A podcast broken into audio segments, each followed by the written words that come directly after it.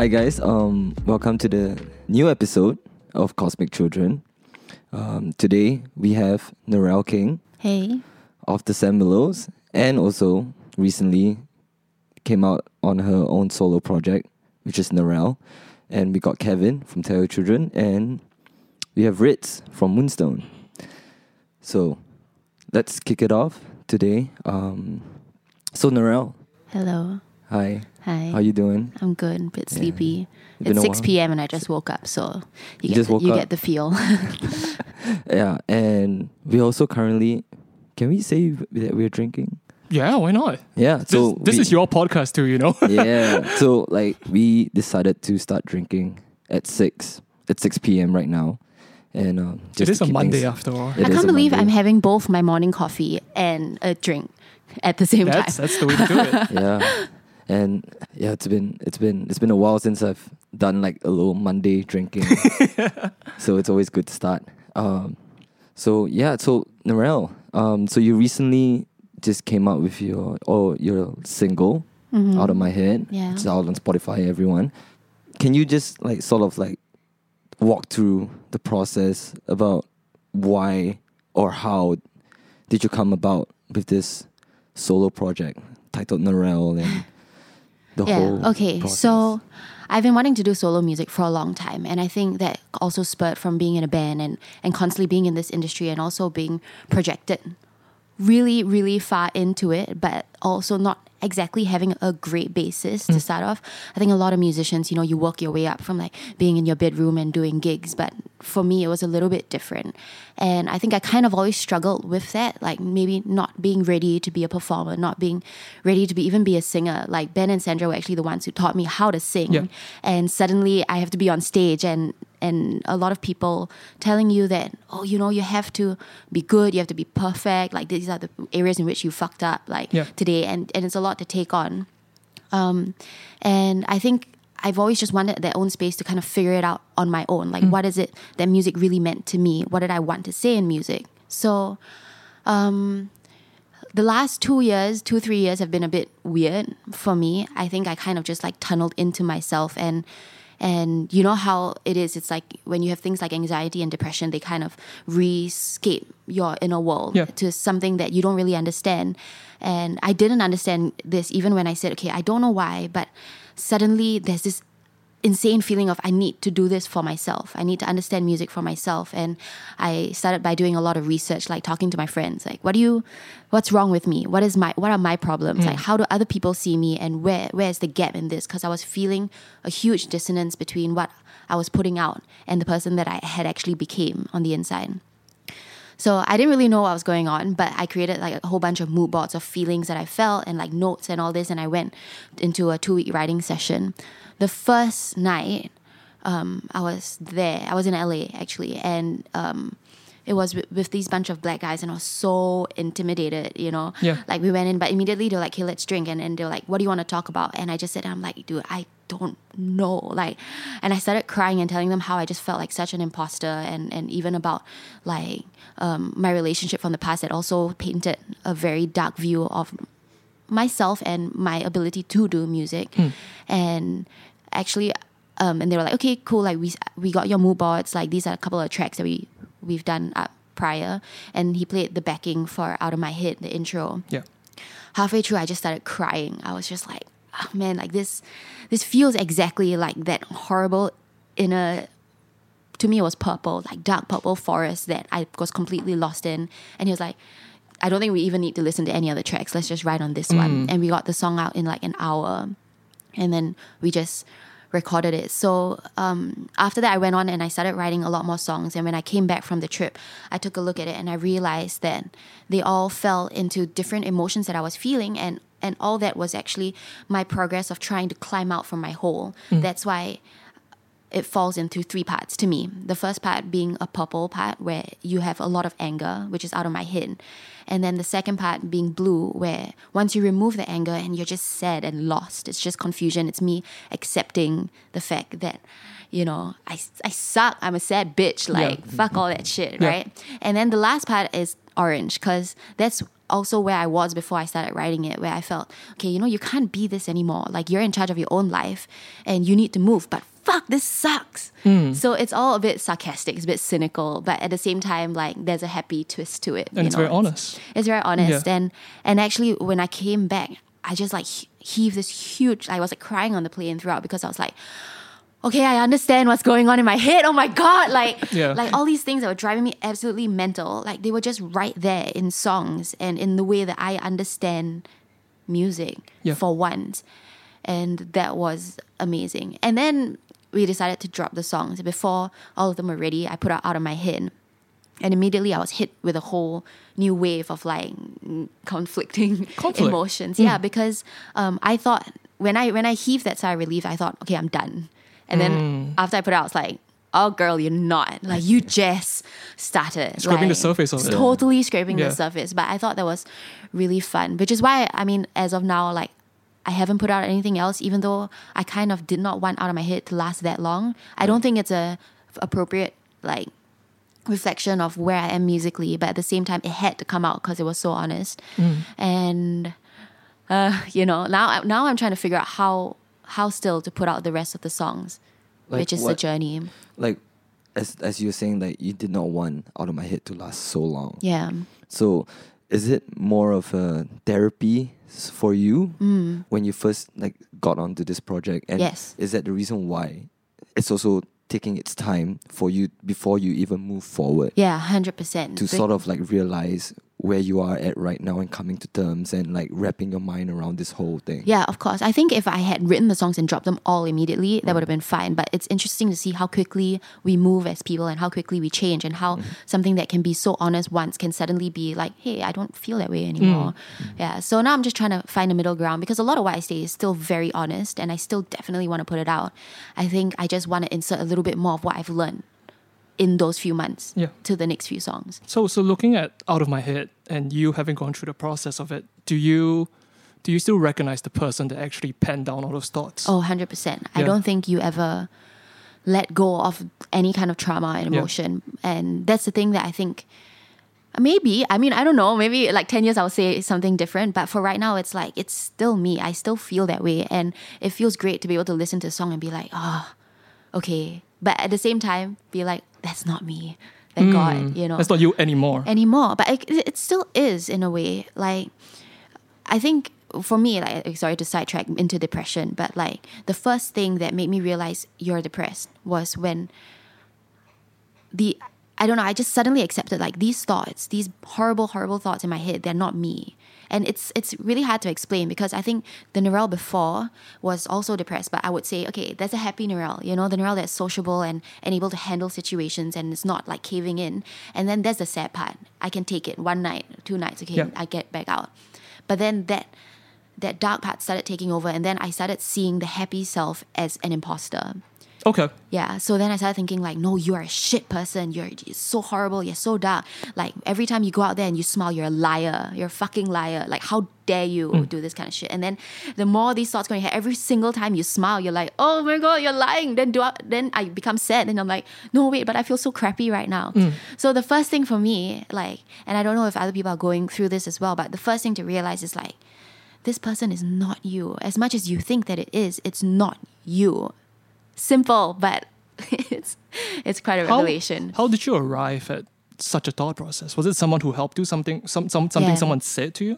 Uh, it was actually a constant. So I mean, to me, I'm a relationship whore. Oh, what does that mean? so it means that I'm Explain that. I'm I'm constantly in relationships, but that's always been the way that I understand love. I Hmm. think because in my family we love each other a lot, but we don't talk. And we grew up on Disney. We grew hmm. up on this whole idea of like find someone, you. Yeah. know, and like and they will take away all your problems. So I always, always, always ran to that. Every time, like even before I started dating, every time I had an issue, I would I would imagine a Prince Charming coming Okay. there to just console me because there was no one that would just hug me at home. To come and save you. Yeah, just a hug. Like that's all you want, you Yeah. know? So I think after that, I started to learn how to understand myself through relationships because that's the only place that I could be the most honest, where I could be terrible and realize that the person wouldn't leave. Um, as I learned later on, you should not. but yeah, so it was one terrible relationship where I put basically my whole trust of myself in him. Yes. And he tore that down. Yeah. And it took the next one, and I did, and I didn't know why I felt so drawn to this next person. Um, and then I asked my friend Yang, and she was like, "Cause he's sunshine." And I was like, "Okay." Oh, wh- What do you mean by that? Like The light. Like I went through a few things in between after my toxic relationship, but you know, I couldn't understand the concept of love. Like it was so twisted and it didn't make any sense in my head. And I, I found myself unable to love unable to love them. Mm. And then suddenly there was this guy that came along and I still felt that way. I'm like, I don't know how to love. I don't know what that means. But but when I'm with you, I, I feel like I can breathe. I feel like it's okay, you know. Hmm. And I and I didn't get that until Yang said like, "Oh, he's just sunshine. He's is the positive to counter your negative." Mm-hmm. And through the relationship, like it was just a constant repetition of like, "You're okay. You're amazing. You're okay. You're amazing." And and you think sometimes, you know, even to friends who are struggling, like you say it once and then they don't take it, and then I hear friends complaining like, you know, I try and give advice, but they never take my mm. advice, Right, you right. know. But they don't understand that sometimes like the how how much negativity you have experienced, you need an equal portion of positivity to replace that in hmm. your head.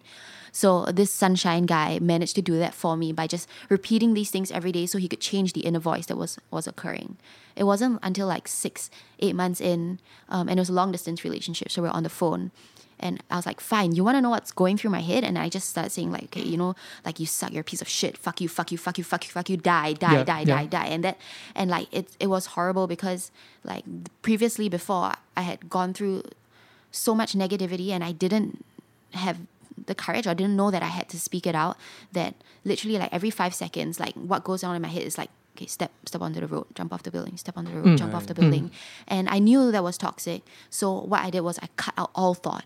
And then I ended up not having a single thought in my brain. Every time I tried to think of anything, someone would ask me about work or about life. Yeah. And then it would hit a negative and then it would hit a wall. And then it would be silence. Yeah. So uh, I mean, what what I'm doing now with music is also learning how to open that, tear the wall down, and and realize that okay, your thoughts can move through your brain. Yeah, but it wasn't until I told him, and he and he said so matter of factly, like, "Yo, that's crazy." And I'm like, yeah, yeah, crazy dude. like, like you know. And, Yeah. and and then you go for therapy, and you be like, you know, what what is your inner voice saying? Is this what you would say to a friend? Yep, Like, is yep. that healthy? Mm. Your inner voice makes up essentially who you are. Mm. You know, as much as we think it's the things that we do or everything else, like these things that slip past our conscious brain is actually training yourself. I agree. Yeah. Yeah. And and what pulled me out a lot of that was actually researching even to the science behind, you know, memory, the science behind like understanding well, for example, like there's this thing called myelin that, that Mm. occurs in your brain, you know, like between your synapses, and you realize that okay, you can actually train your brain to go off in a certain direction. Yep. If, if everything is a cause and effect, for example, you have a trigger, then you have an Yep. emotional reaction, then you have a reaction. Yep. Like if the point is to stop it at the trigger and then you can reroute it and it's going to be hard. So you have to forgive yourself It's Conscious effort. for making the mistake. And Yeah. and and somehow because I'm quite a science kid, like if you put it down in logic like that, I'm like, okay, so this is what I have to do.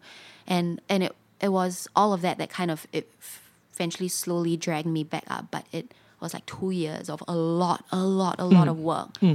Yeah. Like not just in science, like even in philosophy or like psychology and very, very surface stuff, but things that I didn't know prior because I think I never like also coming from a point of privilege in a way i i always felt bad for feeling bad you know Felt bad for feeling bad. Yeah, What do you mean by like- that? I, like i live a good life hmm. you know. I i'm comfortable i'm taken care of and there are people out there that are suffering you know like like like families that are completely way more dysfunctional than mine. People who are struggling to to eat to ha- to to go to school. Yep. and i'm like how dare you feel bad? How dare you come out and speak about feeling bad? Because you don't deserve to feel bad hmm. you know? And that and every time I tell myself you don't deserve it, you don't deserve it, then I'll be like, but I feel bad, but I feel bad, Yeah, and you don't yeah. deserve it, and that just really tunnels you down. So, I mean, I, I think that's like like privilege quite- guilt. Yeah, privilege guilt, Mm. and like that's you know the whole part where she was talking about like f- feeling like not not feeling bad for feeling bad or feeling bad for feeling bad. Feeling bad for feeling bad. Yeah, so like how if if someone actually do does go through this, and I'm sure there's people out there right now who's also feeling the same way. How did you stop yourself? Because From like at feeling bad. yeah, because like at the end of the day, you are still going through what you go through. There's no you can't take away the pain, the suffering or the mental torture that you're putting yourself through. So how do you get out of that and try to move forward without to without feeling bad for feeling bad? I still feel bad. Mm-hmm. Um, but I think also being able to speak out to friends and Yeah. for them to give words of encouragement um, helps a lot. And me realizing that eventually there are things that I want to do. And if you're not feeling fucking fly, you can't go and help other people. Mm, you know, you it's like Michael Jackson, Man in the Mirror, which we've been listening to, and it's so great because it's literally it's like the the first change you want to make needs to start from within. And if eventually I want to have purpose in this life and I want to go on doing better things for greater people, mm-hmm. then I must fix myself first. Because since young, we've always used ourselves as a c- comparison, like as a barometer. Benchmark? Benchmark. Yeah, Yeah, exactly. For how we experience everything else. That's empathy, right? Mm. So the first thing I need to do is be brave and face all these things inside me and also realize that it's okay. It's okay to feel bad. And then as long as I know I can do some good in the future. And that good and also a lot of it stems from myself. It was figuring out what what what means anything to me. Who do you want to be? Mm. Because as I'm still learning, like you cannot please everyone. And I know that's such a hard lesson to learn, but you can't. And the only time that you feel okay making decisions is if it comes so strongly from what you stand It's a for. conviction, It's yeah. a con- yeah, exactly. So that's something I'm still learning because I realized that I also have this. I, I felt like I didn't really have a persona. Like, I mean, I had a very strong persona, but I kept pushing her down mm. to do what I thought other people wanted me to do. And I think a lot of that came out from Willows as well. Hmm. Having to be a person that I didn't feel was me some- for seven like years. something part of a group? Is it like a group yeah, identity? it's like there? how, yeah, you know, because everything I do comes back to them, hmm. you know, and everything that we do wrong, sometimes also the I guess maybe the the advice that I got back was a little bit like passive aggressive or toxic. what do you mean by that? Like I, I mean I, I also do this a lot. You know, I'm I'm looking out for someone. Maybe they're they say something in the interview and I'm trying to tell them like, okay, maybe you should be a bit more this way or mm. whatever. But the way that we put it out is very negative. It's almost Gotcha. like the like like hey, you shouldn't do mm. this. But instead of saying like, hey, like you know, I get where you're coming from. Maybe in order for other people to understand you a little bit better, you should slow down Yeah. or speak a bit less So- so, so that the your thoughts packaging are, of it. yes Okay. exactly Execution. Yeah. Execution. and i used to be one of those like i like to to because i held so much stress within myself Mm. and the way i talked to myself was very negative if you do badly in an exam i'm like you better not fuck up next time man like Yeah. you know and i thought that that that me doing that to other people was also a form of care I get it, wasn't, okay. yeah and that's also what happened a lot in my toxic relationship like and and that was a struggle and why why it made it so hard to even break up in the first place because everything that he was doing to me came from a point of care and I only recently, like when we both grew up and we talked it out, that I understand that that form of care also came from his parents. Right. Yeah, cycle, yeah. it's a it's a huge cycle that that and not the only way to break is to understand. So that's I guess my process now is understanding these things. Do you think it's a time and a place kind of thing? Because um, whatever you have just said, whatever you have uh, slowly went through, learning new things, um, talking to people about it, being more open about it. Do you think 2016 or 2017 you would have accepted such advice? Oh no, not at all. You need to be ready for it, and you need it's really on time, on target, man. Okay. yeah, because I think people were giving me advice all along. Hmm. I just couldn't hear it. Okay. Yeah, I mean, okay, kind of in What? reference. I don't know. Do we get to talk about us? Yeah, I mean. Okay. a- No, because Ritz and I have been friends for like uh, six, years. Yeah. And and we hang out like we've had common friends. Like he came into moonstone and we were friends. But it was strange because all of a sudden we just started forming a liking to each other and it was almost at the same time. Hmm. But the lesson that that taught me i mean and also the relationship is great so far babe, by the way. High five to High that. five. Good job. But like what that taught me is that really your answer could just be right smack in front of you and you will not be able to see it if you're not hmm. ready. And that's why you know people going out and they're saying like oh, i'm going to go this place to look for love. I'm going to do this. I want this in a relationship. That's and even for me right before i was asking friends and they were like yeah you know love finds you when you least expect it i'm like what the fuck does so that cliche. mean bitch? Fuck off you know Yeah, like but it's, Fucking cliche. but yeah. it's really true. I mean, you you can't be in a relationship if you haven't figured out who you Mm. are first. And and suddenly, because he also went through the same thing. Yeah. Like he was starting to figure out who he was, and I was starting to figure out who I was. And then you realize, you know what? Then all these things that we've learned make sense. We understand each other now, and we would not have last time, and we would have been toxic and negative to each other, and that would have just hmm. tore both of us down. like like we've actually talked about before, like this relationship would not work out in any other point of our lives. Interesting.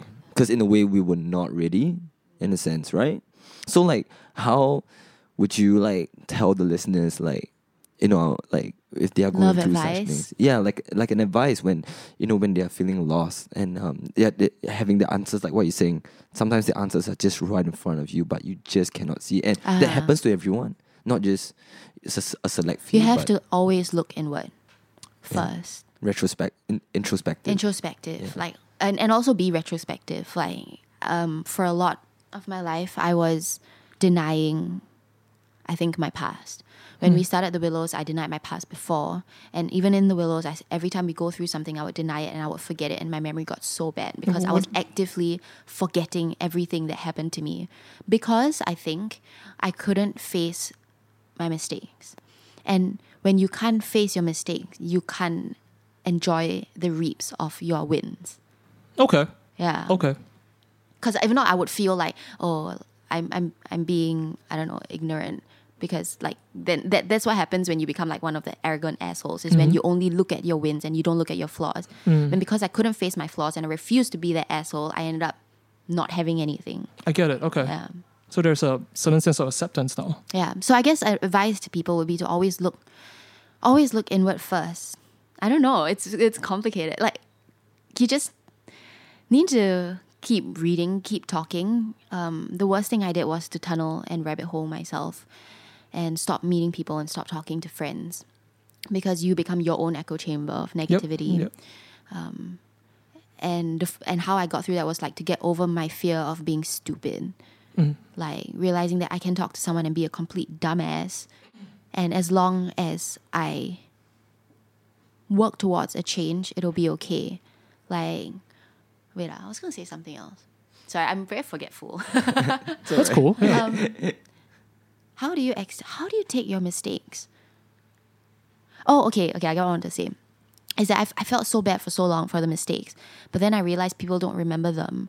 Everyone, everyone knows in your heart that life is a journey and things keep changing, and eventually people will forget the mistakes that you've made. Only if what you do in the future eclipses that. Hmm. So I think what I'm trying to do now is to just accept all my mistakes and just keep working towards being a better person. And eventually, I hope people will forget everything that I've done in the past. And the funny thing is, people don't give a shit about you, lah. Like nobody. Unfortunately, yes. Yeah. really, Unfortunately, not as much as you think. no, they not as much as you think. Like your Yeah. mistakes that you made, like they don't care. Hmm. And if they do and they hold on to that, then they are holding on to negativity in their own life that will affect them badly.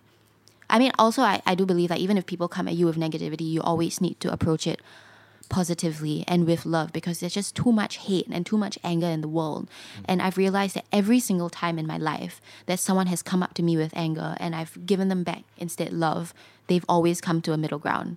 Mm. Mm. And that's amazing. That is amazing. When you have two opposing views, managing to meet in the middle, that is what life needs. It's like you can't be angry at a happy person. Yeah, it's true. Yeah. You know what I mean? you no can how though. If you are stupid happy, like I'll be like, Okay, you, I, bitch. I actually I actually got that last night. Like What- what there was this mean? like person like I was I was at a gathering and then like there's I mean I'm a I'm quite a smart smiley person. Would Smiley, like Yeah, you I- smile a lot. I smile okay. a lot. So even even if there's nothing going on, He's a on, I'll just- Sagittarius rising. Yeah. What what is that? Um, or your horoscope, people. you want to explain? It means that the mask that he puts on to face the world is a Sagittarius, and Sagittarius are usually like quite happy-go-lucky. They like to smile, they like to travel, Mm-hmm. Yeah. and and may not always be the best thing because they will explode eventually. but they do not. They they like to put out a happy front. I get it. Basically, I'm a time bomb. Okay. I'm peaceful at first, Yeah. and then I'll explode. So Okay. like, uh, uh, I mean, like, y- la- like last night, like uh, this person told me like, Ritz, like, you know, like, why are you so smiley? I'm Mhm. like, I don't know. I just like to smile, but you know, like, I always believe too in that if you smile back at, at a person, you know, that it's either they're gonna react like that and they eventually smile or be in a better mood, or they just smile back at you Mm. you know, it, I, I feel like I've not gotten any bad response. I mean, Mm. for me personally, If you're genuine if and you're you genuine, smile. exactly. Yeah. Mm, Interesting. So smile more, guys. Be Yeah. happy. Oh, I would like to uh, talk about. Nadia, I'm just curious to know: Has your perception of love changed throughout the years? Yeah, because I'm particularly fascinated by um, youth and, and growing up, Mm, uh, the, the, the the media that you consume consciously and unconsciously, and how they. Because you were talking about Disney, and Disney paints a very Perfect. some perfect one-dimensional view on certain things and a lot of people grew up with media like that and it, it's interesting that you, you brought up that, that particular example so i'm just curious to know has your idea of love or care or even self-identity changed throughout the years completely. yeah and it will continue to change.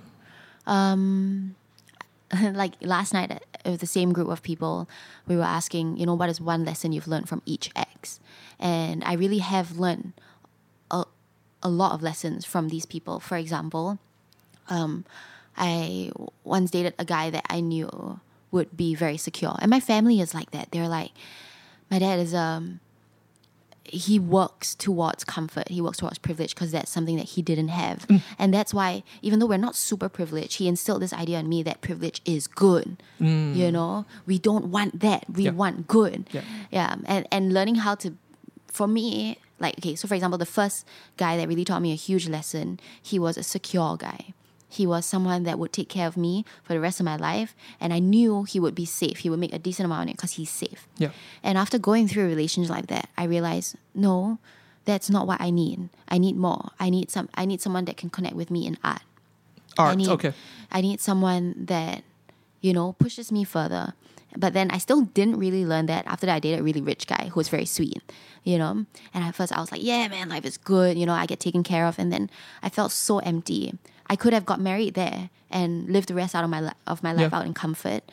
But you know, it you're, you tell you tell yourself you realize that you're not happy. Why? Because still, I and this was a thought that occurred to me when I broke up with him was that I, I can't imagine standing on the Grand Canyon with you because you wouldn't understand the beauty of it the way that I mm. did. And how could I be in that position and not be able to share that with someone? That is so sad. And that made me realize, like, you know what? I don't even care about money. Even though my parents have been teaching me, like, make money, make money, be safe, save, save, save, right? I realized that I don't care that much about materialistic things. I don't need to eat expensive food. Like, I just need basic comfort. Okay, sure.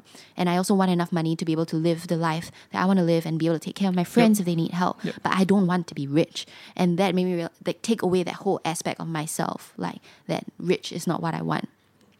Even going into the Willows, I think having success was a very interesting thing because at first it felt so good.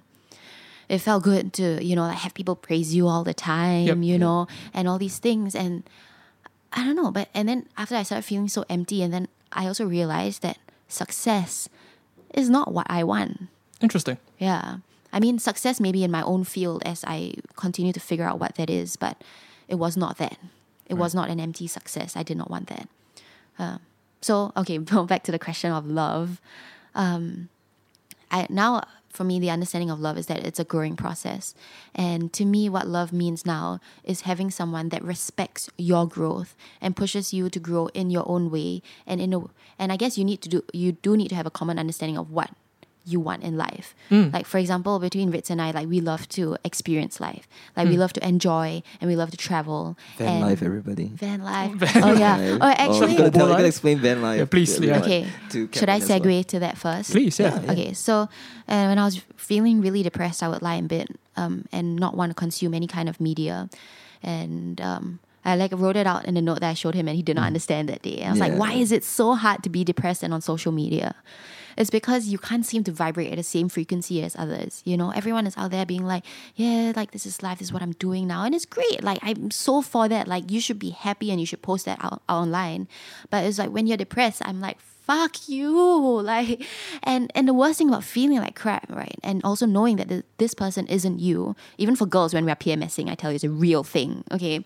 It's when you know, you know what is important to you, you know how you should be. But at that moment, does not work, man. Like no matter how hard you try, you cannot get Mm. out of this negative bubble. And going on social media and feeling that way, it's like it's the worst.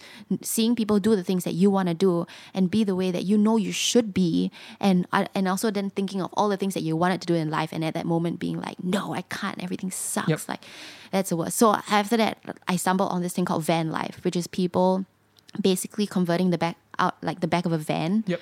and just living in that. And most people do that because they don't have enough money to sustain like a rental thing. And when you interview them, they're all like, yeah, you know, I, I, I can still do the work that I want to do. Like I, I can live in the forest, you know, I mean, yeah, maybe you shower like with mud, mud on your feet. But I mean, I'm, I'm quite okay with that. Yeah. I'm pretty Yeah. rubs. Like I'm okay with that kind of dealing.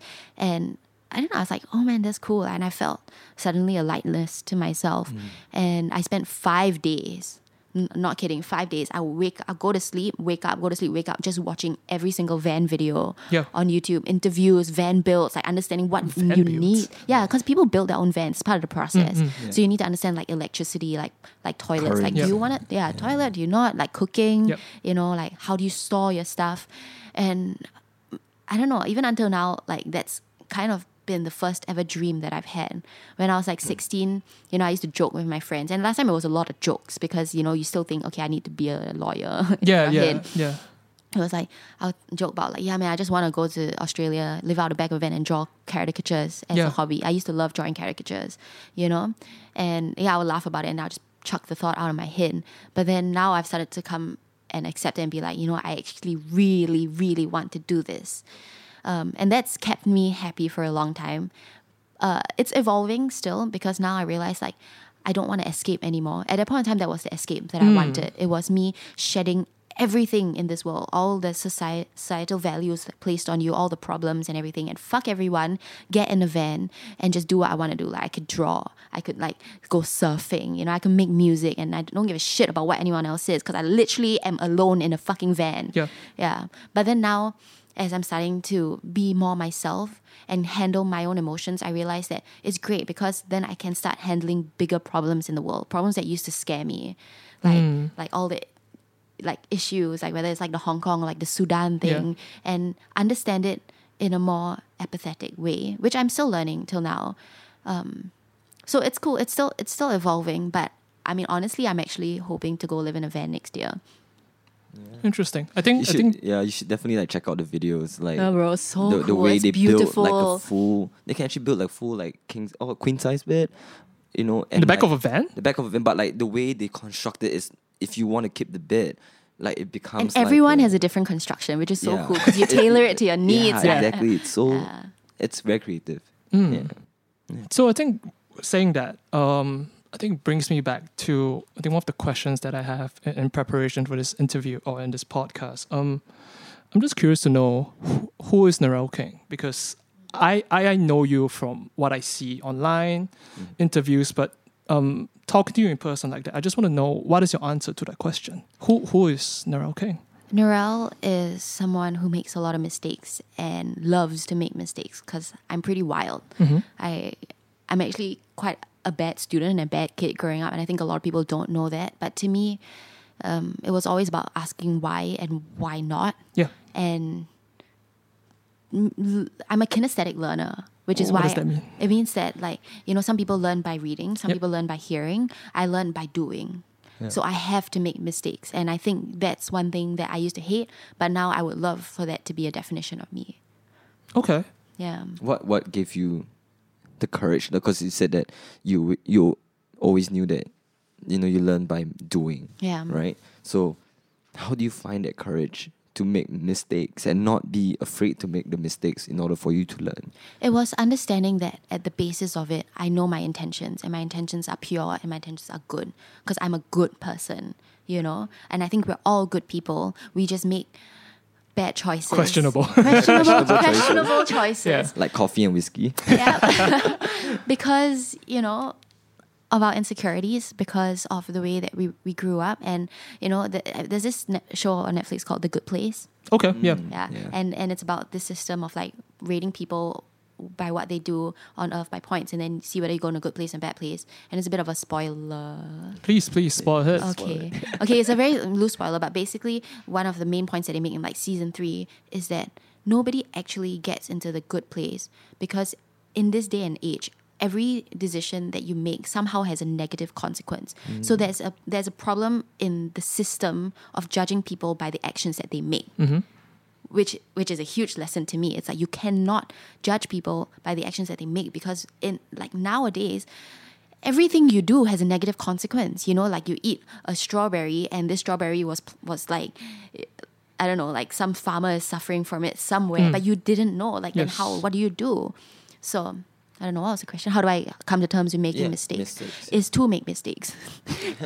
Okay. Yeah, okay. And then, enough. like for example, like yesterday, two days ago, I posted this thing about the Sudanese conflict Mm-hmm. that was very um, insensitive. I had no idea it was insensitive. To me, it was just like, oh, but why not? And then it was only when the people and okay, if I had not posted it online, I would not have been connected with the people that were really affected by the cause because I would have stayed in my own echo chamber of people that doesn't understand it. Yep. But the moment I made a mistake and I felt bad about it at first, and then I, but I realized like how much I grew in the two days of conversation. Totally, I don't care what you say out there. I'm happy I made the mistake, or at least I'm grateful that I made the mistake because now I know.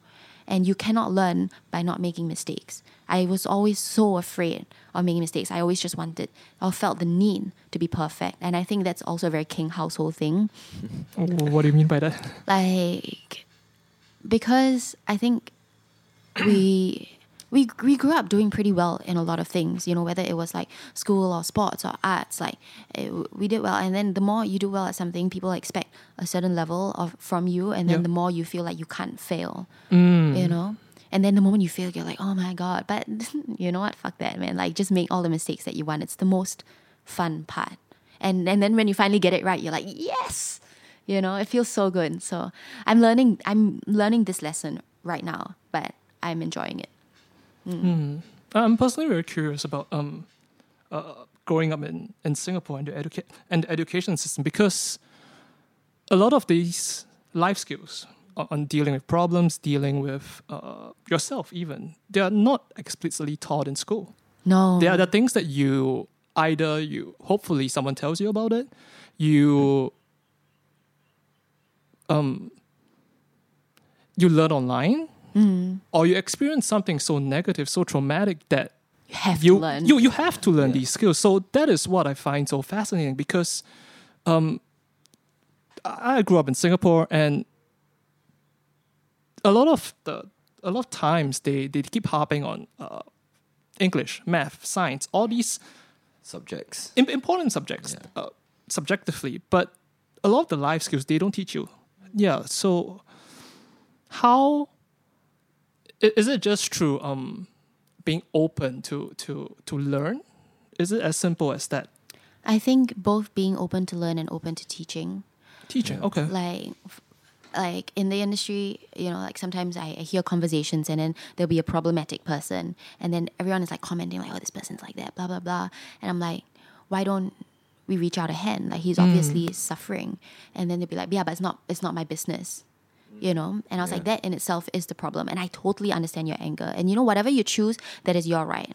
But maybe i mean for me it's it's always about just offering maybe a piece of loving advice to someone and yeah i mean so far through my life that th- those small moments that i found ability to connect with someone has taught me a lot i don't know is that a question what was the question again It's like it's like um basically what I'm just trying to re- rephrase maybe. Yeah, yeah. Um like what more about Kevin was trying to say is like in this day of age, like with the education system they are going Mm. through, like I think he's trying to ask you how w- would like kids out there, you know, Learn besides about learning, these things. besides learning like all these important subjects, they are important subjects. yeah You know, but also life subjects, like life lessons. I mean, that's that's on us as our generation to to Exactly. understand and impart to our Right? Mm. kids because, for example, like that's that's just evolution. Eh, You know, our, our, our parents had way worse problems with their Yep. parents. I mean, I wouldn't say it's way worse; it's just different, right? So to them, it was always about being able to have education because they did not have education was the solution to everything. I would say Now- the focus was survival. Yeah, exactly. Survival, yeah. But then now that has changed. And I think on our generation, which a lot of parents I see around me are doing is really educating the kids, like, teaching them how to handle their emotions. Even language, like as semantics, right, is is the key to to unlocking and understanding things in your brain. Yep. We talk about this, like Ritz is half Thai. Yeah. In Thai culture, they have a lot of words for love. They have a lot of Really? expressions Yeah, for love, a and lot of that's expressions. and that's why Thai people are such a loving community because the more you say it, the more you understand it, the more it becomes a person. Um, in Sweden, like 50 years ago, they they have a pronoun for a gender that is neutral. Mm. So for for men it's han, for women it's hon, and I think the gen the, the word for the middle is hom. So you can in in casual conversation you can refer to someone and not have to put a label on them Yeah. you know and that alone has made them so understanding of just gender equality Yeah.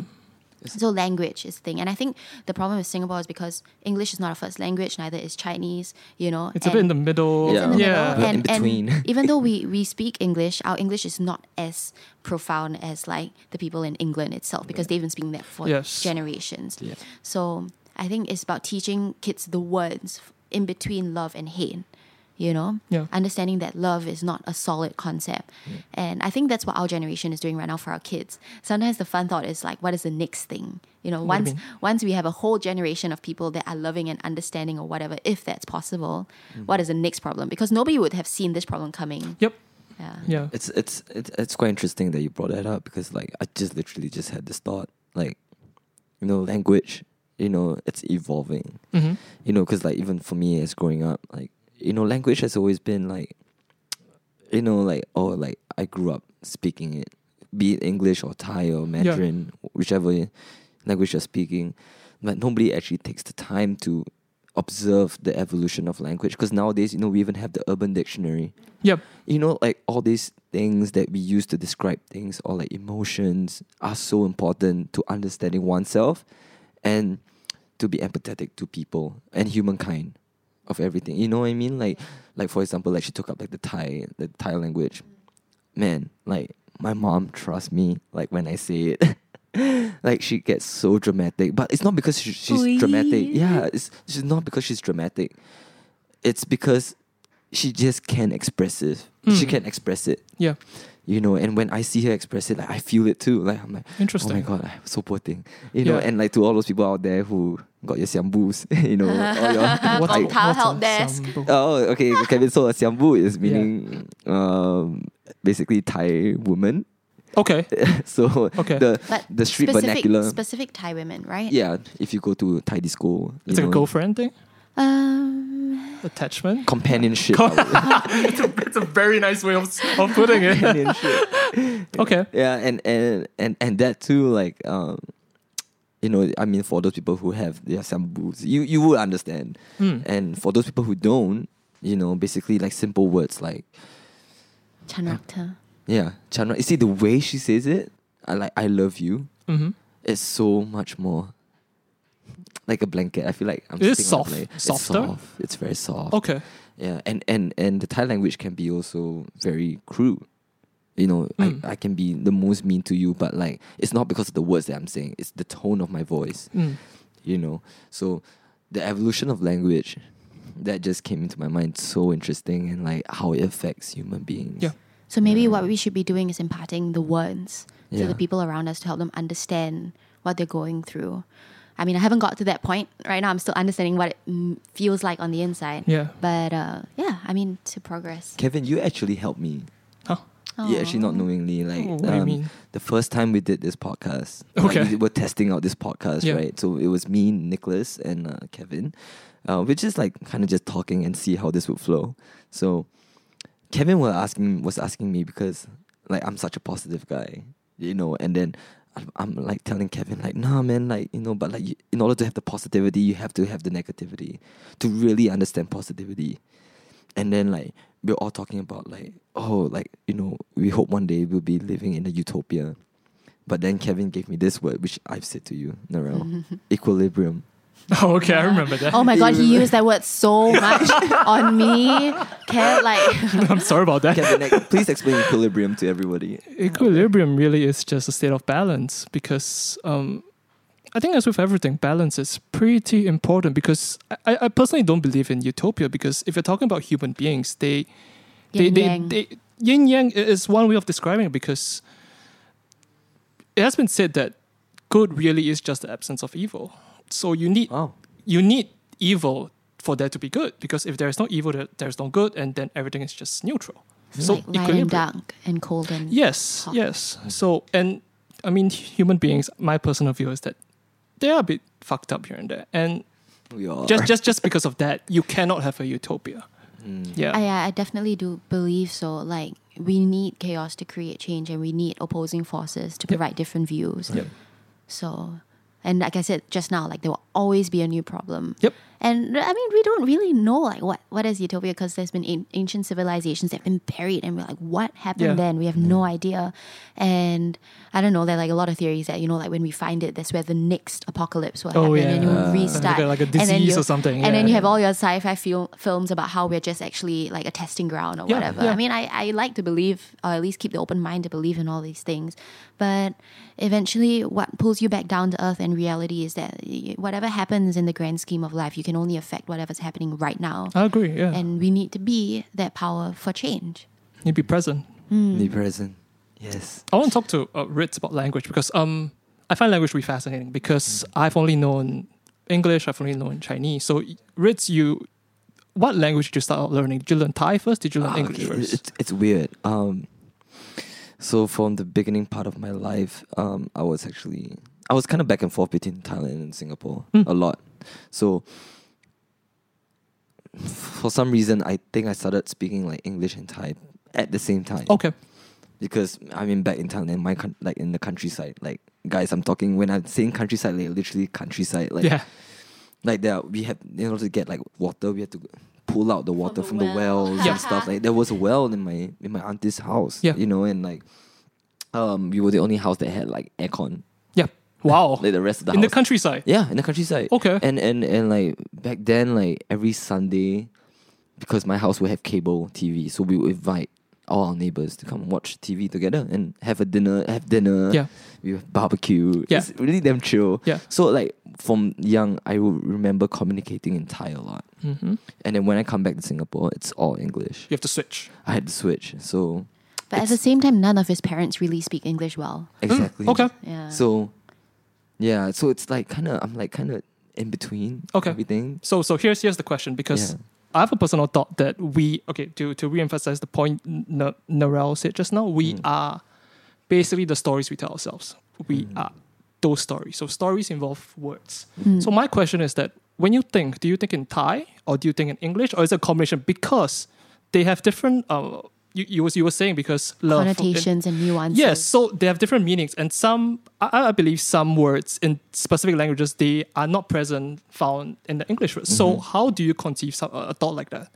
Yeah, just just with your experience. Oh man, I think more than half the time I'll just say out the word, and people will be like, "Ritz, what the fuck are you talking?" Yeah. I was like, "No, it's Thai. It's just ignore me."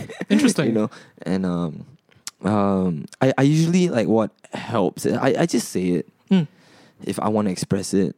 Um, even though if I know the person won't get it. Um, but then again, you know, back to what Narelle also said, educating. You know how she knew about this whole Thai thing being um, with the language is because I explained to her, and she she was asking me like, And it was my like- openness to like, step into the culture Exactly. of what Yeah. he has. Yeah. yeah and and like she was very interested in like i told her like you know um like for example like um there's this word this phrase or like this word called um songsan Mm. that means like Oh, so beautiful. yeah it's it's it's What it's the fuck like it's like so songsan is like pity me but- Empathize with yeah, me. empathize like. Pity I, and empathize is I- very I think it's different. more empathize. Yeah. It's, It's more, more of like? I'm I'm in a state right now Yeah. and I just need love. Please give me love. yeah but it's Oh. also a mix So of the nice, pittiness. right? yeah, yeah, Yeah. But it's also this also pity me at the same time because people would call out for attention, like Song San Kun, you know, Hmm. like like please like you know like pity me, give me a hug, like like please like. yeah. To be honest, in Singapore, how many people actually say that out, No, bro? no, like Bro, I exactly, need a hug. Well, I and need a that's hug. exactly the point. Like when he said pity, immediately the connotation is negative. Mm. Like But you should not. not. say that, but it's not. It's not. It's, Interesting. There's no negativity in there, and and and I mean like just to share a little bit like. My mom, she's like, she's divorced. Yep. You know, there was one time like she called me. We were in the same house. I don't know. She, she called me up in my room and then like, uh, like son, like can you come into my room? And then like I'm like what, ma? Like You're in the next room. yeah, yeah. yeah. I'm like, ma, like I, I, I, I want to sleep. It's like no, no. Can you please come in? I was like okay, I'm in the room, and then she literally just asked for a hug. Mm. She asked me for a hug, you know, and and and like I feel like in this day, like you know, like what's that word? Like Which one? there's a lot of negativity in here now. I mean, in this world, Mm. but I feel like there's not enough like love. You know, like people just opening up their arms, you know, and just no, just just just come here and give me a fucking hug. Mm. Yeah, You and, know, and I give me a think I think hug. that balance is interesting because I grew up, I think, as a very loving person, but also very angry, and Mm. and sometimes you find yourself in that middle ground, being like, okay, should I love now or should I be angry now? And sometimes because you see what other people are doing outside, it's always easier to go for the angry option because you protect yourself. When you love someone or you ask for love, you're you're putting yourself, you're make you're being you're being vulnerable. Yeah. And I think that's the hard part in Singapore because we're not taught to be vulnerable. Mm. So I I don't think in know. Society, I think in society in general, you're not taught to be vulnerable. You're not taught to be. Yeah. uh, you're only taught to to pursue things that you think you want, but you don't really want it because Yeah. you, you need to know what you want ultimately. I think that's what's get really given me purpose lately. Like I was, t- I talked to him a lot about it. It's like, you know, a lot of my life I've been searching for happiness. I always tell myself, "What do you want? Happiness." I wish on birthday I wanted to be happy, and that's stupid. And I read this article where it was like, happiness is not what we're looking for; it's purpose. I agree. And, and I didn't understand it. You know, I really didn't get it until like like I started talking, being open about being depressed and being open about just where I stand. Like I'm stupid, I'm dumb, I'm dumb as fuck. You know, like let's be dumb together. Mm. And and suddenly, like I get a lot of responses of people say that, oh, you know, you really helped me, and I'm like, what? what? I'm just being a dumb fuck. Mm. You know. But then suddenly, I felt this sense of purpose, and I feel energized. Like for the first time in my life, in, in a long time, I feel like, okay, I have a voice. I know what I want to say. I'm not afraid anymore. And that feeling of purpose is so much more enriching than than being happy. I don't know, being drunk at a club or like even being overseas and on your own. Hmm. S- suddenly I feel connected to this earth. I feel connected to the people around me and I know that there's something that I can do. And purpose is just wonderful. Would, would you be able to sum it up in one sentence? Yeah. Um, what do you mean? Like, wh- wh- if I were to ask you today, wh- what would your purpose be? uh, Let's say for the next five years. Ah. yeah. What would that be like? Connecting with people. Mm. maybe. I mean, I've sorry, I'm not a short-winded kind of person. I'm a blabberer, but Nice, like, yeah. It's good. like, yeah, I've always found myself drawn to the people that were sad and drawn to people that were Sad. depressed Okay. because I felt that. That's me. Like I'm a sad person. That comes out in one of my songs. Mm. you know, it's ca- it's called Blue. It's literally just says paint me blue because I am blue, Mm. and I think that's my purpose right now is finding these people who also don't know how to express their feelings or don't know what they're going through and just be with them and be a community with them and maybe in some way help them a little bit through my own struggles and empower them to help the people around them and I think that really makes waves that's my my purpose right now I feel showing people how to grow through making mistakes I think that's very altruistic of you, to be Uh, honest. yeah, because um, I feel that society is taking a turn towards me, towards the individual. yeah But what, what, what you're saying is you you want to think outside of who you are. You want to because you have a platform. People, in a sense, look up to you, and it's it's not even. I think conscious to a certain degree. People just feel attracted to you. Is it energy? I have no Why? idea. I've been denying that for so long, like Hmm. vehemently denying it. But now I just kind of accept Is it it. sort of influence? Would you use that word? No, it's the fact that we have been in the public eye. Mm. Naturally, you know, you just be like, oh, this person, what are they doing? It's just gossip. It's like you gossip about the popular girl in school Yeah, because right. naturally everybody has a barometer to balance off this person. Everybody has their own opinions and you can judge based on someone you don't know. That's scary. It's fucking scary. Scary. How, Yeah. Oh, actually, that's interesting also that Kevin brought up. Like, how do you deal with that? Because I'm sure there's an influx. You know, you being in the public eye and like, like I said, right? I, I I mean, I had so much issue with it, but right now it's. I, I mean it's it's a bit selfish because like first I turned inwards. I make music for myself, not for anybody else. Yeah. And then right now I'm also making mistakes for myself. Will I piss people off? I will. Will I end up losing followers? Probably because people don't want to see that. But then fine, fuck that. Like I, if I have a community and now I know the community and exact like I'm clear, I mm. know who I'm reaching out to, then I'm just gonna stick to that and ignore the noise everywhere else. But it took me so long to come to that. Like I literally woke up one morning and I was like, you know what? I want to be a mental health advocate. Mm, it's wow. so, it's such a weird thing to say, but like it there's nothing else I can do. Me starting on these songs and putting them out already started me on a track that I had no choice but to continue with. It gave me in a sense like I don't know, an ultimatum. It's like because I put it out of my head. Remember, I was telling you I was dealing with things, and Yep. I was like, why don't people understand it? And I was like, fuck, because you're not being honest. What What do you mean by that? I put out a song about toxicity and indulgence in a toxic relationship, but I never told anybody what the hell happened. Oh, okay. Yeah, like it, he yeah. asked me, he was like, you know, and this was like only a few weeks ago. He was like, you know, you never really told me what happened, and I was like, oh hmm. yeah, because how can I? Do How you think can people I? just get it? No, Okay. they won't. They hmm. won't. And maybe okay, maybe that's my fault as an artist of not conveying it like clear. Um, but I don't really know what my art is at this point. I just know I need to get things out, whether it's through music or whether it's. I mean, I hope to eventually go back into things like film or like visuals because I think that's what was my first love. Like drawing, painting was my first love, and then I went into film. Then I went into music. You know, so Interesting. Yeah. yeah. So I mean, I hope that eventually I will find my way back to these things, and I don't care where life takes me as long as it's honest. Um, what was the question? Uh, I got lost. Sorry, my brain. no, that's good. No, I I a actually like this. Like, I mean, like for for those who do not know, like, you know, if you actually meet Narelle, like, you know, outside of, you know, just doing music, like, that's actually how I met her too. Like, it's at Moonstone. Mm. Actually, I mean, like, I know her for like six years, but like, it was. You know, because we're musicians, I play drums, she sings. Obviously, we know each other. You know, we Obviously. yeah, obviously. you know, like who's this girl? you know, and then, but like when I actually really got to know her personally was actually at Moonstone, Mm. and like I really like she was literally not the person that I knew. Do you remember the first conversation you had with her? Ooh, e- either over one of you whiskey again. rum was yeah, it it's rum? always rum. Like we always have it over like rum, Okay. or it's either rum or whiskey. Um, and and like I'll I'll, I'll just like somehow I I think. knew. I, okay, I think what connects us both is that we like to help people. Yeah. and we like to make people feel comfortable. So it was interesting putting two of these people together. We just suddenly opened up and we had a very smooth conversation. It was like in the first meeting, suddenly he's telling me about his family and all the things that he goes through and feels mm. bad about. And me as well, I was like, I was an open book, but only because I felt comfortable in his presence, mm. Yeah. you know?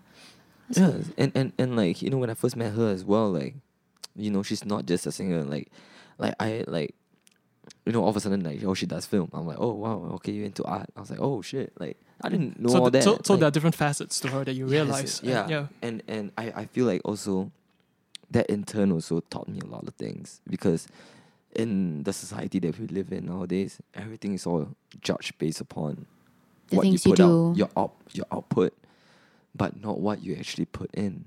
And I feel like Mm. everybody should definitely really take the time to get to really know your friends.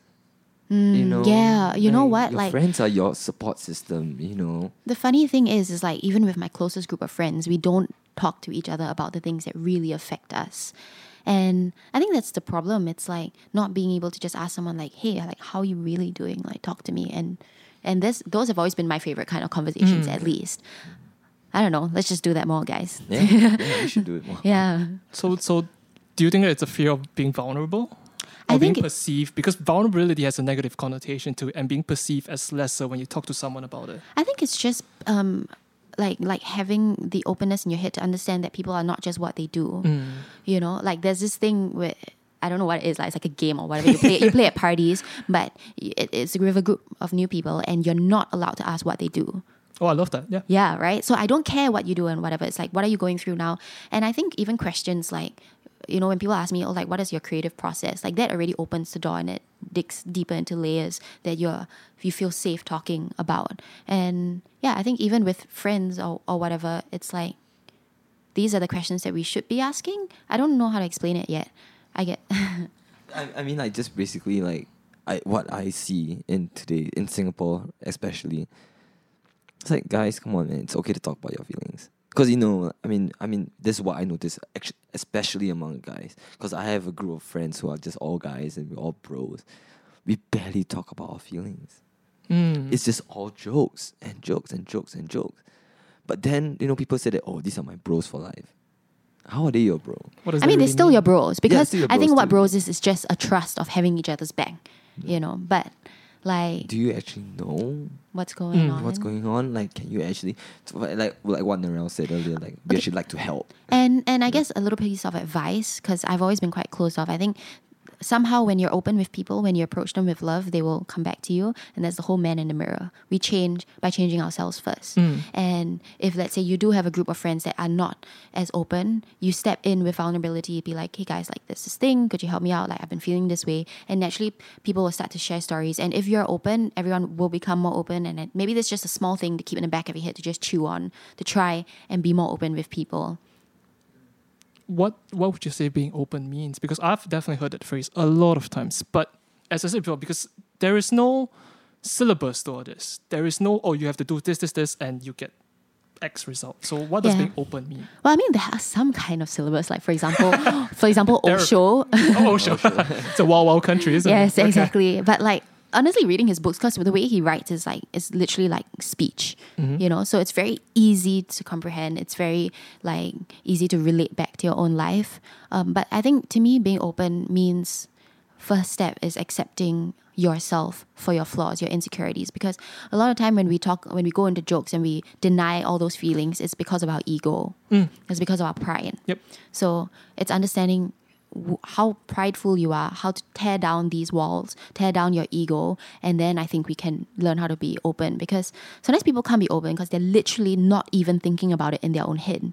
They they they shove it out. Mm. You know, but meditation really helps in a weird way. And I, I like I said, I love astrology not because I believe it's an exact science, but because it provides an infrastructure to understanding the human psyche, which has been really thought out. Like astrology was was was found. I mean, we know it from the Sumerians, which is like the first ever recorded history, mm. and that's where like pieces of the Bible and the Quran and everything has came from. So if we believe so much in that, like I mean. I'm not saying it, you have to believe it, but if you read it and keep an open mind, it does provide a nice structure. Even things like MBTI, personality Yep. quizzes, and all that stuff teach you about who you are, how you function, and how to not take what other people do for yourself.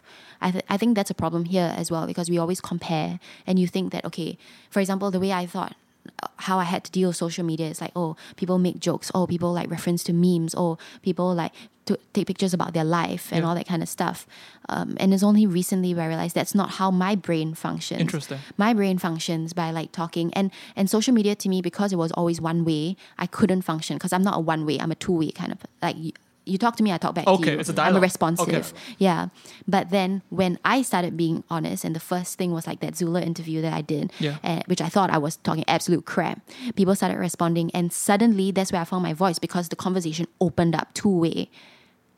Yeah. That So was a I really mean, good interview, by the way. really, see, I still I think it's liked it, absolute yeah, I shit. liked it. But like, but like, yeah, that's it was it was having that, and now I know my purpose. Kevin, what do you think about the interview?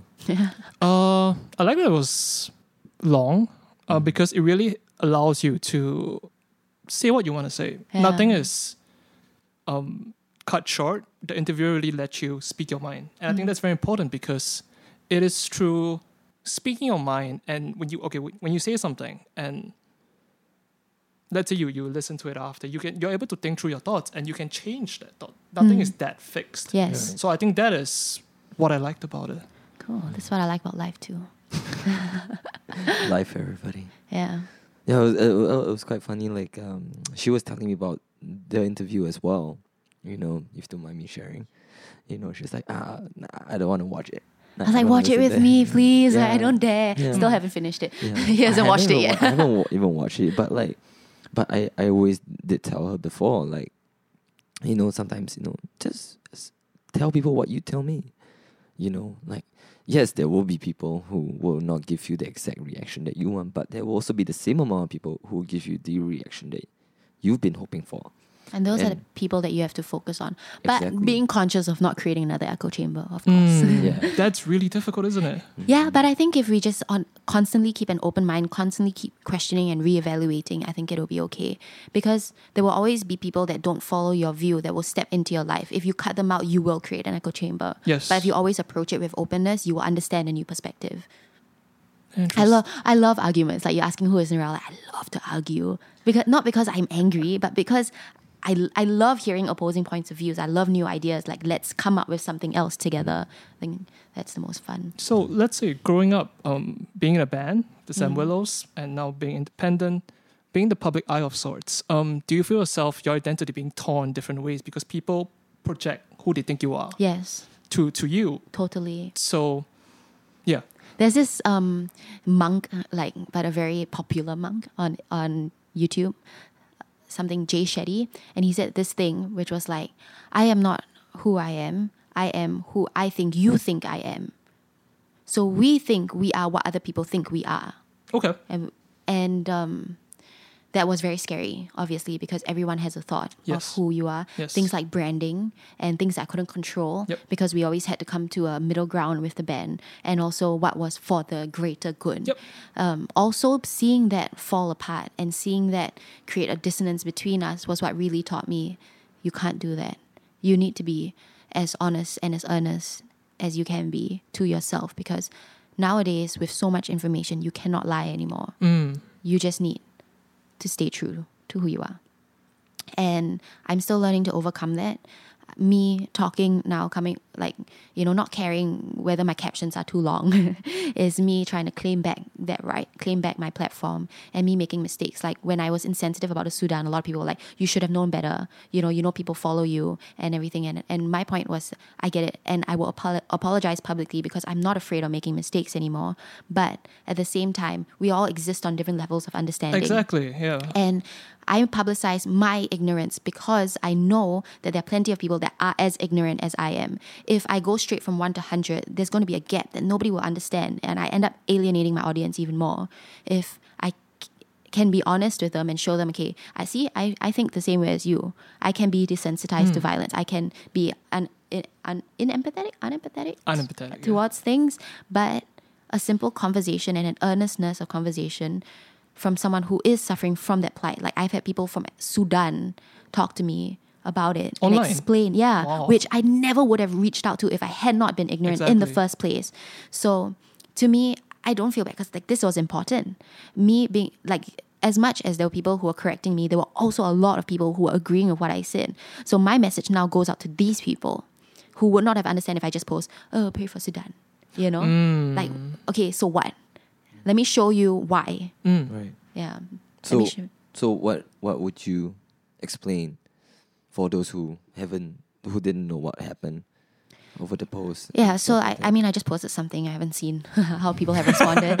it's very nerve wracking. Does wracking. it scare you? Yeah, Yes. exactly. No, Yeah. okay, but I always have anxiety towards things like growing up because I I was like a pretty naughty kid.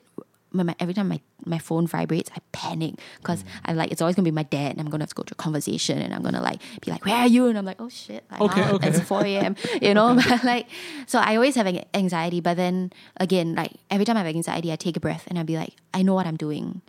I know that my intentions are pure, and I know that even if I make mistakes, I will own up to those mistakes and I'll continue to grow.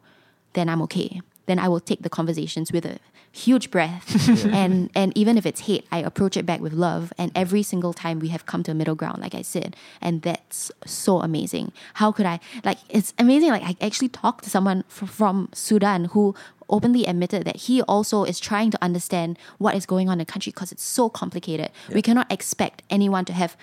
If you expect us to have a full understanding before we approach anything, yeah. you're never going to approach anything. I agree. Yeah, and conversations is exactly that. It's what happens in the middle, and I hope that I can continue this. I mean, like I was saying, also, like, I'm like damn scared. I'm like, oh my god, did I get myself into something, even with depression, that I'm not ready to face? Mm. Too bad.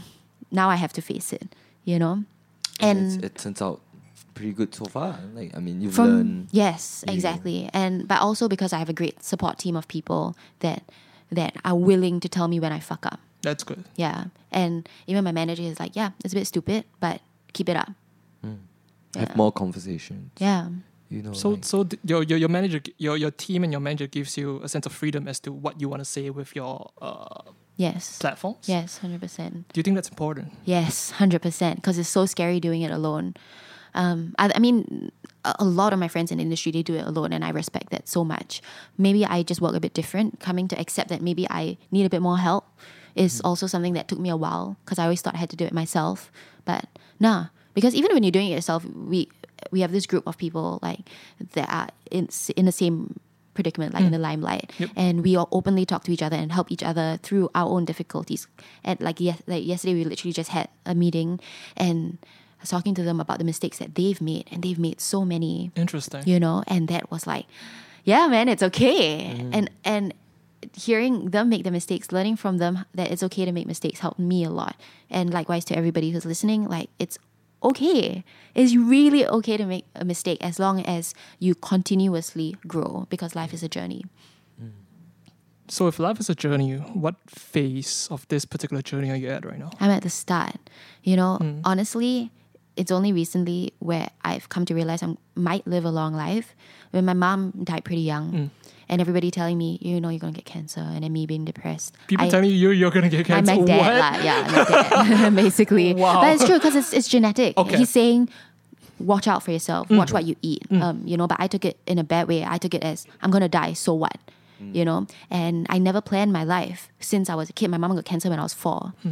I never planned my life because I really thought I would die by 30 and I would joke about it with my hmm. friends. And everybody thinks it's a joke, but I really thought so. I was like, ah, fuck it, whatever. I'm not going to live past 30 anyway. You know, and I have been there. I have been suicidal and like really, I mean, I don't cut myself because it's not my thing, but I like, I like heights you know. So I've literally been across a glass that says "Do not lean" because it's very thin on a one-inch ledge, right, 18 floors up. Yikes. Yeah, and just standing there looking down. And I've been through all, all of these things. The first time that I wanted to jump, I was seven years old. So this has been something that's been going through my life, and now I can finally say, no, I don't want to die at 30. I want to die at 80 or 50, whenever life takes me, sure. Yeah. But having that length of life has made me realize that I can keep going. Yeah. Does it scare you though? What scares me? Um, living. Used to. Not not right now. It will uh, when my next period comes. Okay. Just being honest. hey, that's real. yeah. Interesting. But I mean, I feel so much for people who are suicidal, man, because I understand. I understand what it takes to get there, and I understand how debilitating that can be, and how inhibiting that can be for you to not reach your full potential. And that's why I want to take these conversations to these people, and, and as much as I can do it briefly online, like like the most meaningful ones are the ones that happen one on one, because each experience is tailored, and sometimes you need someone to talk to you straight through. Like right before I came in, I was replying an email uh, uh, for someone who messaged me saying that like you know after my breakup I became depressed and I don't know how to talk anymore. Like how do I talk? You know, and I was like, yeah, you talk by just talking, write and journal, and you know, and just gave him like two pages worth of advice, which I don't know may may not be the most right advice, but if it helps him now, that's great. And yeah, I don't That know. is What, an interesting way of looking at things because, from from my perspective, I would imagine that to be very exhausting because you're just one person and you have like 10, 20 emails coming at you asking for advice. but it gives me life. interesting. and and also that's why I mean now that I'm a bit more stable, I'm looking to expand my team mm. and build a group of people that will work towards the same goal, I guess, of of preaching openness and preaching conversation. And I hope to also use my Instagram platform eventually to create a safe space for people that need to talk about these things. I mean, that's what I'm working on right now. I'm figuring out how to do that, how to tweak what I say so that it's the most effective. Like like I learned like for example from this Sudan thing, I know now how to tweak it so that my conversation is even more open. Yeah. So you're inviting a dialogue per se online? Yes, yeah. Okay. Hopefully. That is very interesting. Slowly. I, I want to go off on a different tangent. Um, I'm curious to know what, in your opinion, do you think you've done well in recent memory? I think every, ev everything in recent memory I've done well because like I've been posting like change is making small right choices every day. And it's been so hard like the past 8 months. Every day you're faced with a billion choices and every time I've taken the step to make the right choice, I am fucking proud. I'm fucking proud of that. Me being able to speak right now, I'm fucking proud of that. Mm-hmm. And everybody that I've helped in the past few weeks, I'm fucking fucking proud of that. Yeah. So even acknowledging that is is, is a big yeah, step forward. It's a step, yeah. yeah. But yeah. Interesting question. Yeah, because um, Yeah. what what I realized is that um, a lot of our questions, intentionally, unintentionally, they they could be framed in a negative sense. So I'm just personally curious because what have you been doing well? It's acknowledging what you have been doing The credit, you know, Uh, Yes, the credit. yeah, yeah. Have I been speaking very negatively? No, it's just questions in general. When intentionally, uninten- it gets put into different boxes. It could be a negative, it could be a positive. So I'm just generally curious. Yeah, I mean, I think that's my problem sometimes online because I like I'm a Libra, so I'm always questioning and within my own What's head. a Libra? So okay, a Libra, we're, we're the weighing scale. Okay. So we we make things like good judges because you tend to see things from everybody's point of view, which has been so tiring my whole Oh, life because. I will have a thought, then I'll have the like an opposing thought, an opposing thought, opposing thought, and eventually I go into a circle that I spiral down because there are no answers to things. Me being able to finally like meditate, I had this visual once of me like just meditating on top of yin and yang, you know, and being able to finally balance like the good and the bad in the world was yeah. I mean that's where I try and hit back to every time I start to spiral. Um, what was the question again? Oh no, oh no, so the negative thing. So I think sometimes that's why my, my tone comes off wrong. Because when somebody says something, I might bring up a negative point of view because mm. that's just me being like, but what if? Mm. Yes, that's that's devil's that's, advocate, yeah. That's the Socratic, the Socratic method, right? Like, or was it Plato? Socratic method. When he taught Plato, it was Mm-hmm. him. You you pre- you present a thesis, I poke holes. You present a new thesis, I poke holes, and we poke until there's Mm. something solid. And that's been my form of thinking that may not come across as easy or as palatable because people are like, "Why are you I questioning?" think palatable is the word. Yeah. Palatable. So I'm on my part, I'm learning to be like, not like, oh, I don't you see what I'm doing? I'm right. It's about okay, how do I now then tweak my tone so that people understand that I'm coming from a point of love. Mm. Yeah, which I think is a problem I see in a lot more other people. You know, even with friends, when you be like, but don't you think you should be doing things this way? Yeah. Yeah, Yeah. exactly. Yeah, Yeah. because the intention may be good. You might be trying to come up, say something that's good, but I, Oh I think the my way you speak, it's off. Yeah. Noticing that everything in this life is just miscom and insecurities is so intense. I was just telling Ritz as well. Like, um, I have a gay friend, Mm. and he was telling me how he has a boyfriend, and his family is finally coming around to accepting it. But his boyfriend comes from a broken family, which I, on, sadly a lot of gays do because it's hard in this current lifestyle. Yeah.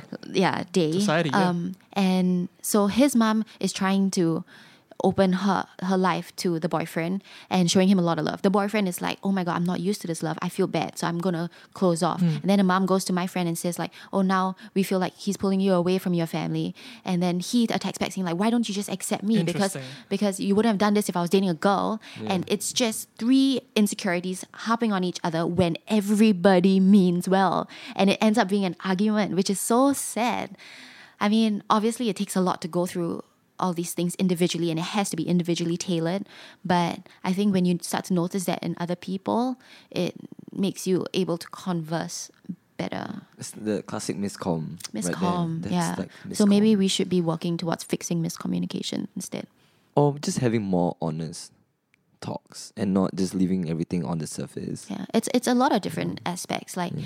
I mean, when I was trying to crawl out of my depressive hole, it was a lot of I don't know what I'm doing. I just feel like I need to read this article today, and I need to read that article, and I don't know why. And and one will be on philosophy, one will be on science, one will be a conversation with a friend, and then. Um, a couple of months later, and there's a funny thing about realization. It's not something that you think and you figure out. It's that you chew on slowly, and then you're sitting there drinking coffee, and, and then it slaps you across the face, like bam, like oh my god, this suddenly makes sense. These three things that have been totally separate issues to me suddenly come together, and then I have a new ground to step on, and I move up a level. You know, so I think that's uh, especially a lot of people dealing with confusion. It, it's not something you can think of. Like slowly, just make right steps, right choices, right steps, right choices. Follow your instinct. What do you want to learn to read today? What feels good for you, and just keep moving on there because things will start to fall into place. You can't control it. You just can't. Interesting. So, I think I would like to close out the, the episode um, with this question. I'm just curious to know what does growth look like to you Growth. after having gone through everything that you just said? Has has it changed? Yeah. What what, Yeah. what does it? Because you you're in the, the, the creative industry. Yeah. There is, it's it's it's a fucking war zone out there in a sense that because there is no metric for success. Success means different from you to Ritz, to me, we have all different measures of success. So how do you, for lack of a better word, how do you quantify growth? What does it look like? Growth to me looks like an inward journey. Hmm. okay, okay, it's not going to be poetic. It, it looks like it looks to me like like an inward journey that I create for myself. It's it's a race. It's a race that it's crafted only for you. That you craft for yourself. Re- growth is a self-crafted. okay, let's rephrase. And, and, and in this race, are you running? Are you driving? Are you driving a van? you are you are meditating and following your own pace. Mm. Yeah. Floating, I guess. Yeah. That would be the word. Yeah. Float. But not really because it's hard. You're just like uh, and- and I don't know, meditation before it gets to a peaceful point, you go through this this point where you're like taking a thought and throwing it out, taking a thought and throwing it out and like like pushing things away. Yep. And that's hard because you're actively trying to not think, you know? And I Trying to think not think. Okay. like in the same way when i'm on my journey it's like me in a state of peace while it's totally turmoil all- all around me. So and in a it's that balance. Not really you're still flowing. It's so you know it's getting complicated again guys. Yeah, please, It's, please, uh, explain it. it's not that you're in a bubble but you are controlling the energy around you. Okay. yeah. You cannot separate yourself from it. You can't think that I'm putting myself in a bubble. Is that even though there's all this mess outside, I am peaceful and I will take it as I can. Hmm. Yeah. We can only be the best person we can be. If we just do our best, that's all you can do. And that's that's the pace that you will go at in your own race. It's beautiful. And accepting the race. Yeah. I think that's very important. Yeah. Ex- ex- accepting the that that that this is the best that you can do. You know. That's- Yeah. I feel like that's very important. Yeah. Nice. Wow. We didn't talk about art. no, but this is very interesting. Like I feel like, you know, this also goes back into art. Like you know, I'm, I'm sure with Kevin or like even myself as as as an artist, Mm. like a lot of it is A self journey. it's a self journey and it's a lot to do up here in the brain. You Mm. know, Mhm. and every a lot of people out there think, oh, art's something that you practice. You know, Yeah. you know, it's second nature.